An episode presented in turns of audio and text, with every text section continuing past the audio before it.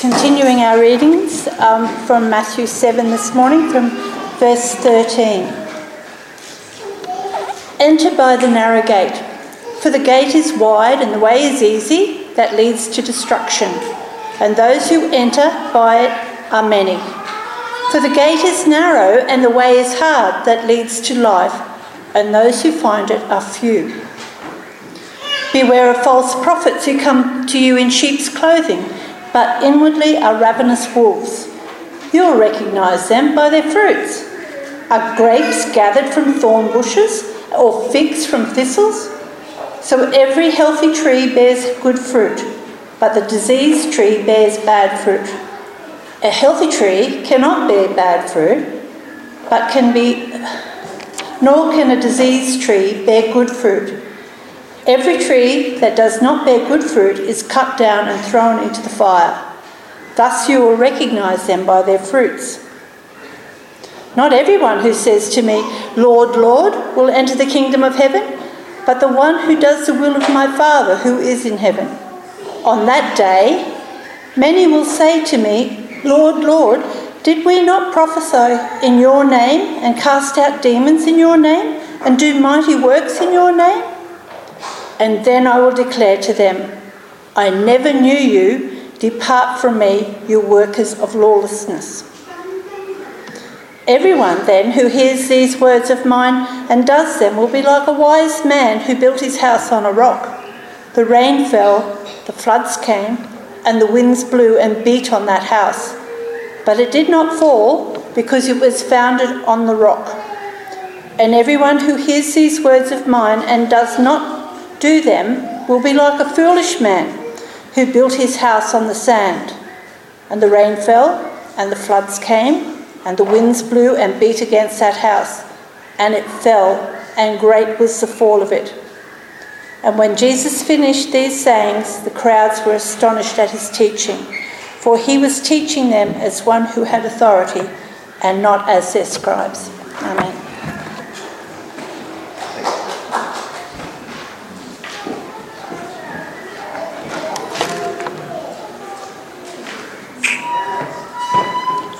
I encourage you to keep that passage open in front of you and follow along as we work our way through it.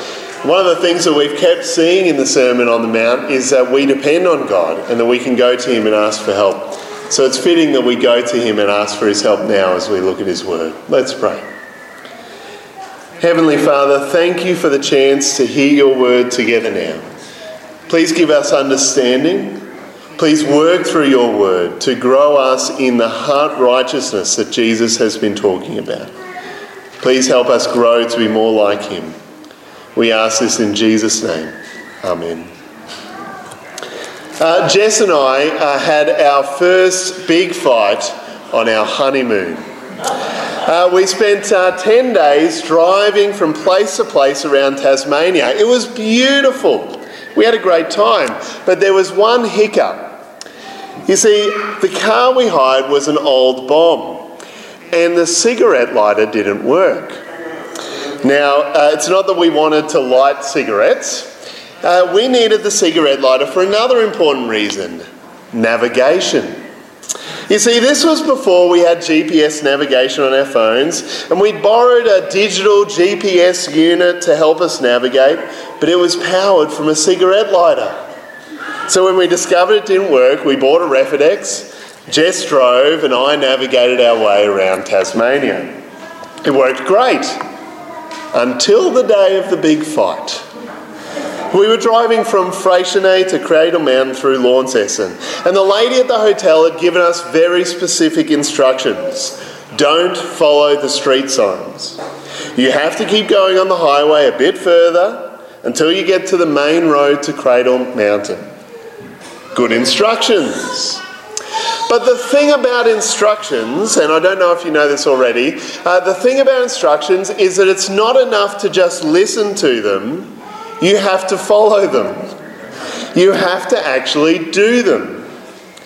See, Jess knew that, but I thought I knew better. We took that first turn off, and now here we are driving on a single lane state forest road up and down what seem like these huge mountains in the middle of nowhere. We're running out of fuel. There's only one petrol station between us and Cradle Mountain, and when we get there, it turns out it shut several years ago. Hence the fight, the stress the raised voices, the understandable questioning of my navigational abilities. Maybe that's why GPS is actually such a wonderful invention. It doesn't always take you the right way, but at least it gives you a common enemy. You know, we were okay after our argument, uh, it was short lived, and we laugh about it now, and I can tell the story to you for a laugh. But I learnt an important lesson that day. It's not enough to just listen to the instructions, you have to do them. And that's actually what Jesus is saying here at the end of the Sermon on the Mount. Jesus uses three pictures to show that the people who truly belong to his kingdom don't just hear his words they do them. But the consequences of doing what Jesus says are far more serious than getting enjoyably lost in a state forest. Jesus says that this is about life and death, about security and destruction, about eternity with Him or depart from me, I never knew you. This is serious. Jesus lays before us two ways to live to hear his words and do them, or not. We'd better pay attention. These are words that we need to hear and do. So let's get into it. Jesus lays before them first a picture of two ways to go. Remember where we are at this point in Matthew. We're up on the mountain with Jesus. Jesus has been going around the country. He's been proclaiming that he is God's promised king, the one that the people have been waiting for. In him, the kingdom of heaven is at hand. And he's been calling people to repent, to turn away from their sin, and to turn to God by following him. And now he's taken his followers up on a mountain and he's been telling them that what it really looks like to, to repent and follow him. He's been painting this picture, this thorough, challenging, powerful picture of the radical heart righteousness of his kingdom. But we have to do something with this. These aren't just good, good words, they're a call to action. The people who truly belong to Jesus' kingdom, they don't just hear his words, they do them. It's going to get clearer as we work our way through the passage, but it's there in verse 13. Jesus lays out two ways to go. Enter by the narrow gate. For the gate is wide and that leads to, and oh, sorry, the gate is wide and the way is easy that leads to destruction. And those who enter by it are many. For the gate is narrow and the way is hard that leads to life, and those that find it are few. One way is wide and easy. That's the way of hearing Jesus' words and carrying on living our own way. Maybe we settle for doing a few of the easier things that Jesus says, but we ignore the stuff that really makes us squirm. This is the way of compromise, the way of easy living, living in the world, giving in to our sinful desires. It's going with the flow. If we live this way, we won't have conflict with the world, we'll be just like them. If we live this way, we won't have to wait for our reward in the future, we'll get everything we think we want now. It sounds good. But Jesus peels back the curtain and he shows us the horrid truth. The way is easy now, but it leads to destruction. Sin promises a lot. Living our own way seems good, but it always leads to death. We experience it in this life as we reap the consequences for our sin, but even more terrifying, we will face destruction in the age to come. See, when Jesus speaks about destruction, his hearers would immediately be thinking of all sorts of Old Testament pictures of judgment, about how God will destroy the enemies of his people who have made them suffer and done terrible things. how God will destroy his people who have turned their backs on him and disobey him. This is the destruction at the end of the wise and easy way judgment from God. When Jesus comes back and judges the living and the dead, when each and every person, each and every one of us who has ever lived will give an account before Him for their life, for everything they've done. Every sin, every lustful glance, every evil thought, every moment of rebellion against God. And the just consequence for our rebellion against an eternal God is eternal destruction, eternal punishment cut off from God and all that is good. That's the wide way. Many go down that. Many choose this path that looks easy now and yet it leads to eternal destruction. In fact, it's the road we've all been on, the road we actually deserve. But in God's grace, He gives us another way the narrow way. This way isn't easy. The gate to get in is narrow and the road is hard. Life in Jesus' kingdom isn't easy. Just think about what we've learned about that radical heart righteousness that Jesus calls us to over the last nine weeks.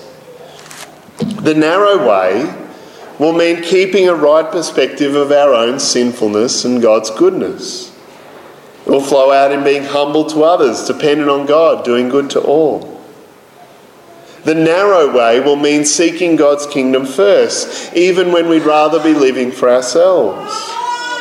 It will mean the delayed gratification of looking forward to the reward from our Heavenly Father rather than seeking the fickle praise of men now.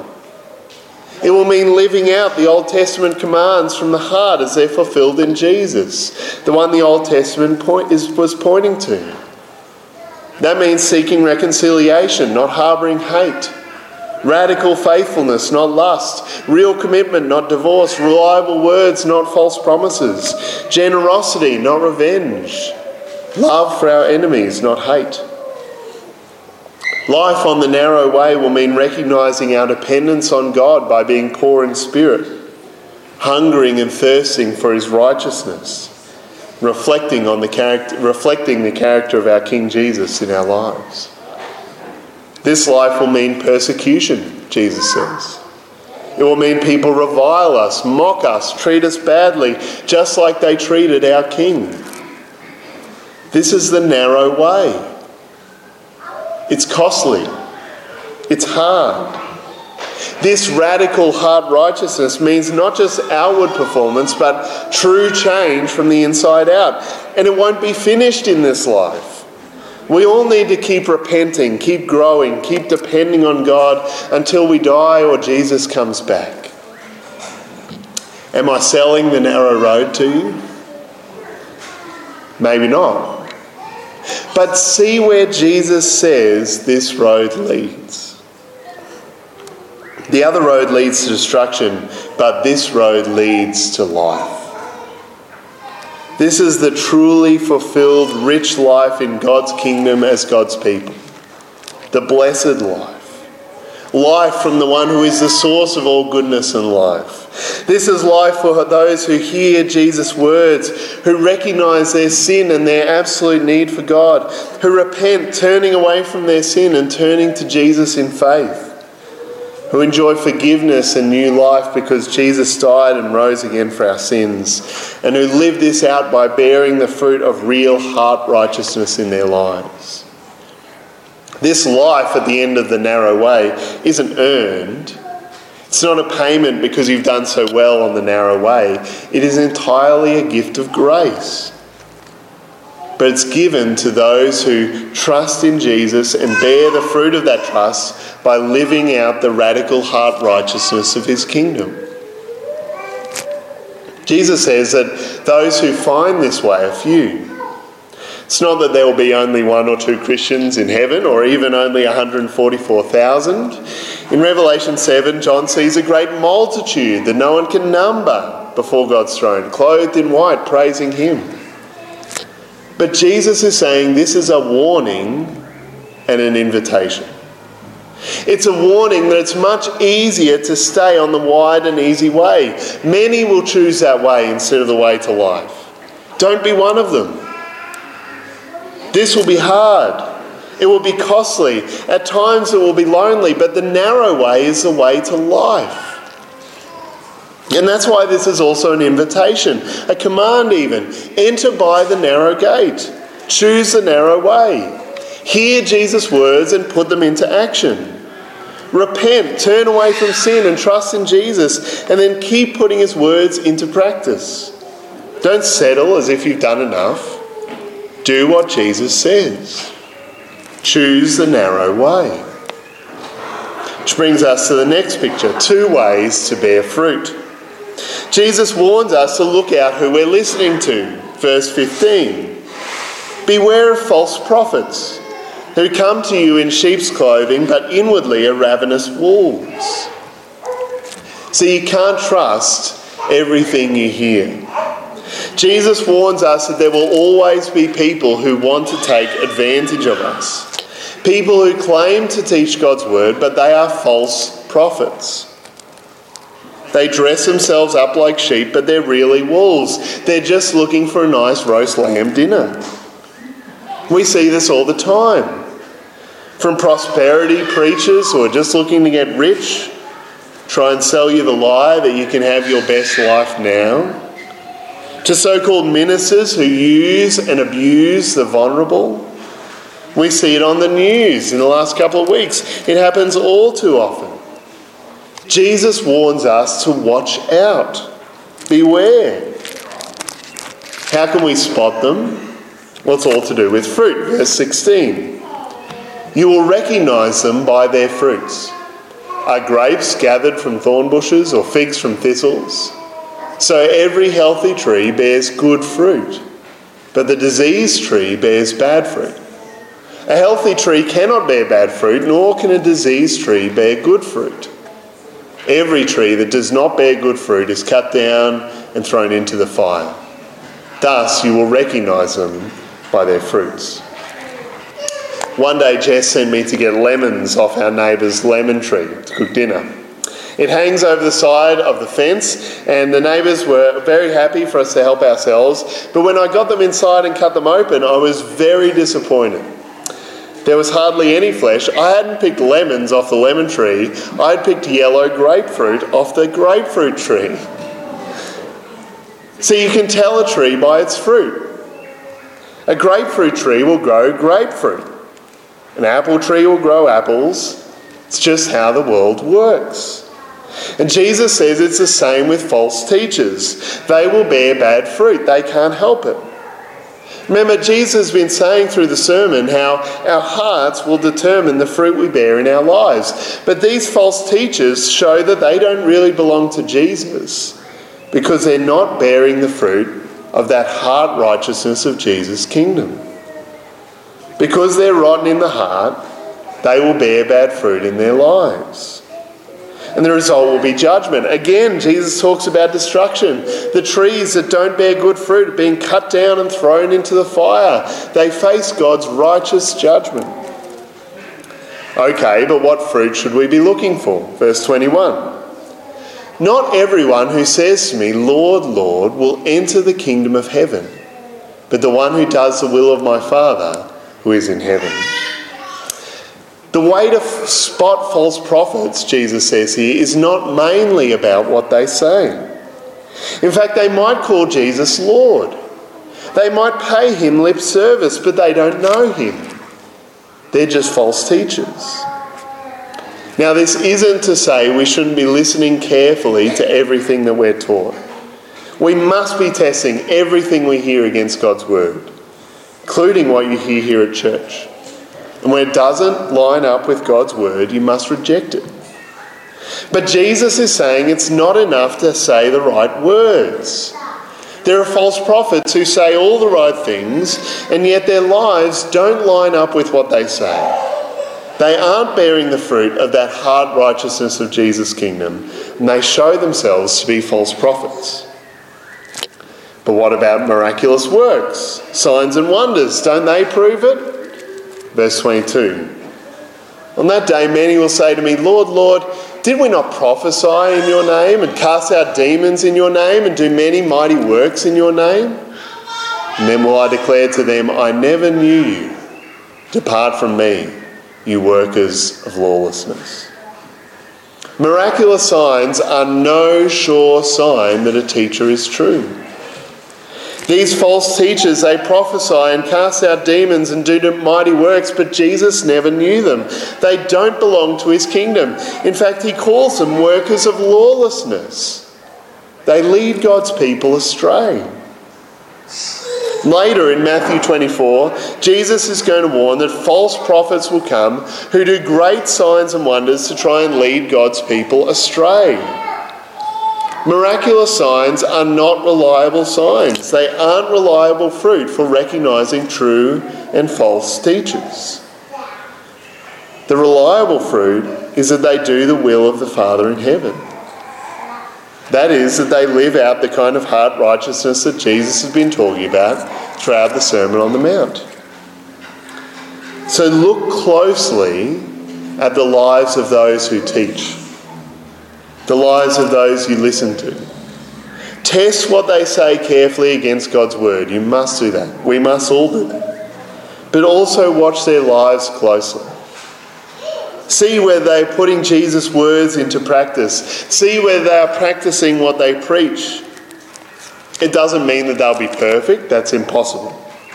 But it does mean they will model that dependence on God have a willingness to repent. They're humble and gentle with others, and they will keep growing to be more like Jesus.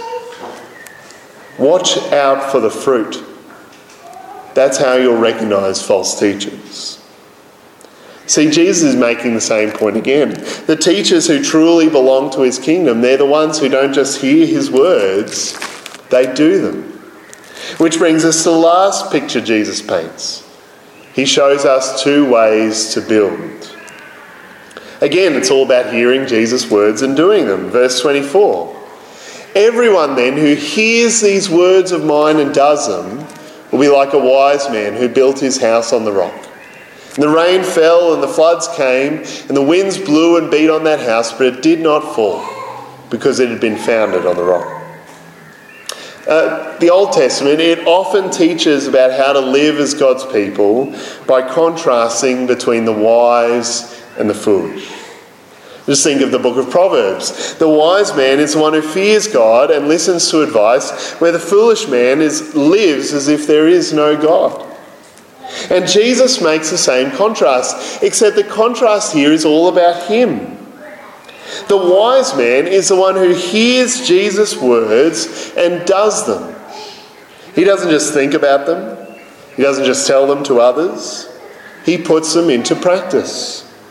He hears Jesus' call for hard righteousness and he depends on God. He repents, he hungers and thirsts for this kind of righteousness. This man is like the man who built his house on a rock. When a great storm comes, when the creeks rise, when the wind blows with hurricane force, his house is okay. It's secure. Now, by this storm, Jesus could be talking about the troubles and suffering of life here. I think that is included.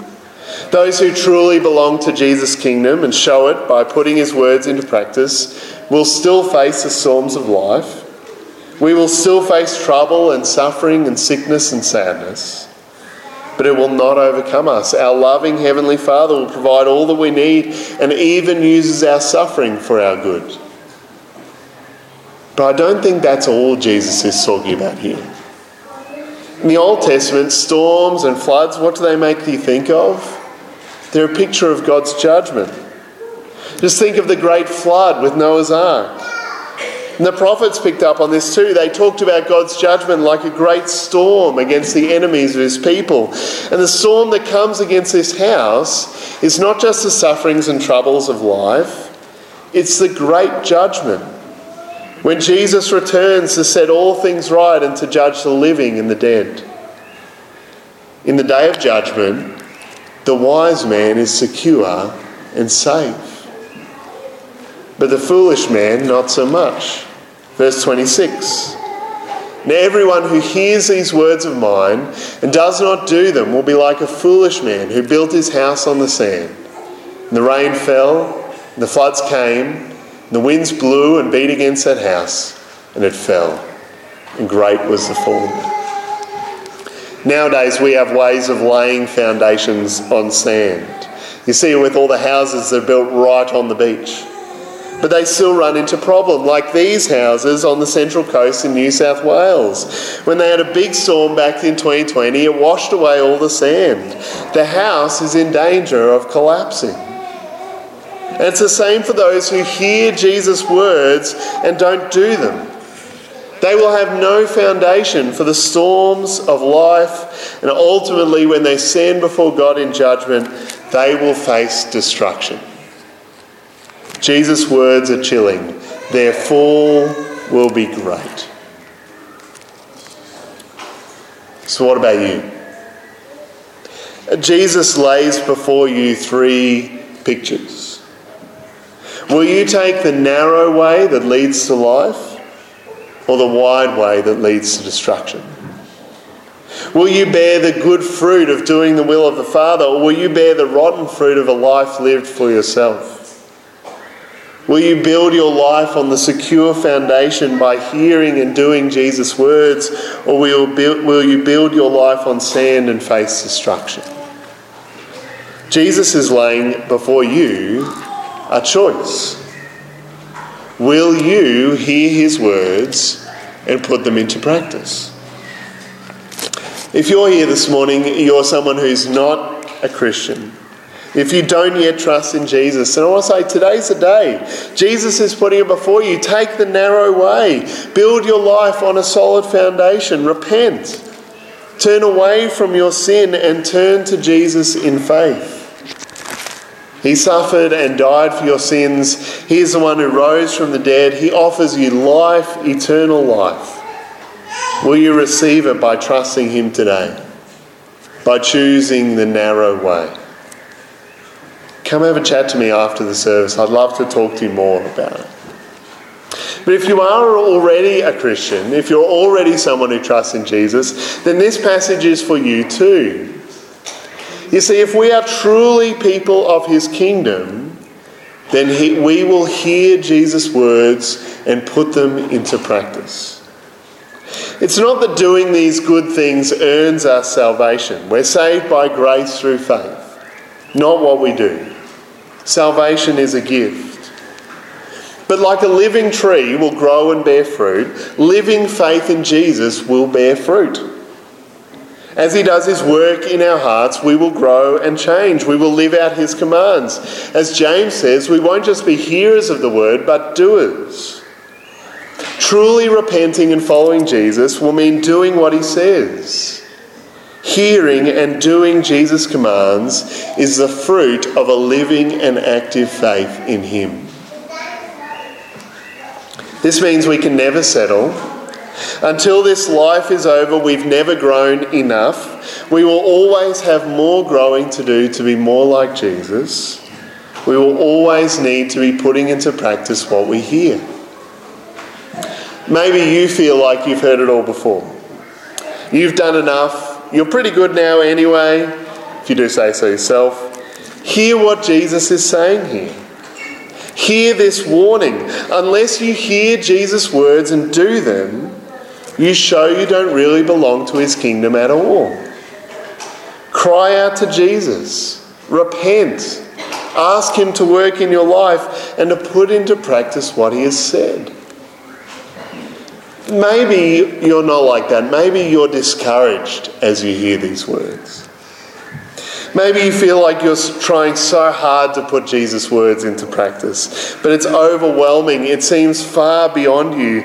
Maybe Jesus' words here cause you to doubt and to fear. What if I'm not really on the narrow road? What if I'm not really building on a solid foundation? What if I'm not doing enough? If that's you, I want to say be encouraged. Remember the Sermon on the Mount, it starts with being poor in spirit. It's those who recognize their dependence on God, who hunger and thirst for this kind of righteousness. Jesus says, Seek and you will find. Cry out to God. Ask Him to work in your life to help you put these words into practice. And then rest in your Father's loving care. He promises that those who seek will find. It's not your doing that makes you right with Him, it's what Jesus has done, and He will work in you.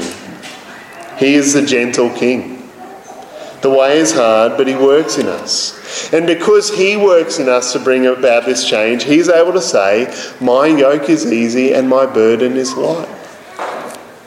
You can rest in Him.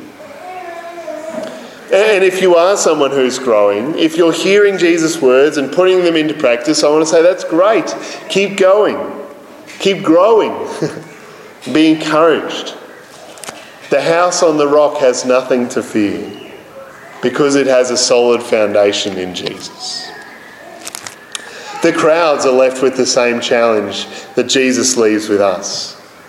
When he finishes the Sermon on the Mount, they're amazed.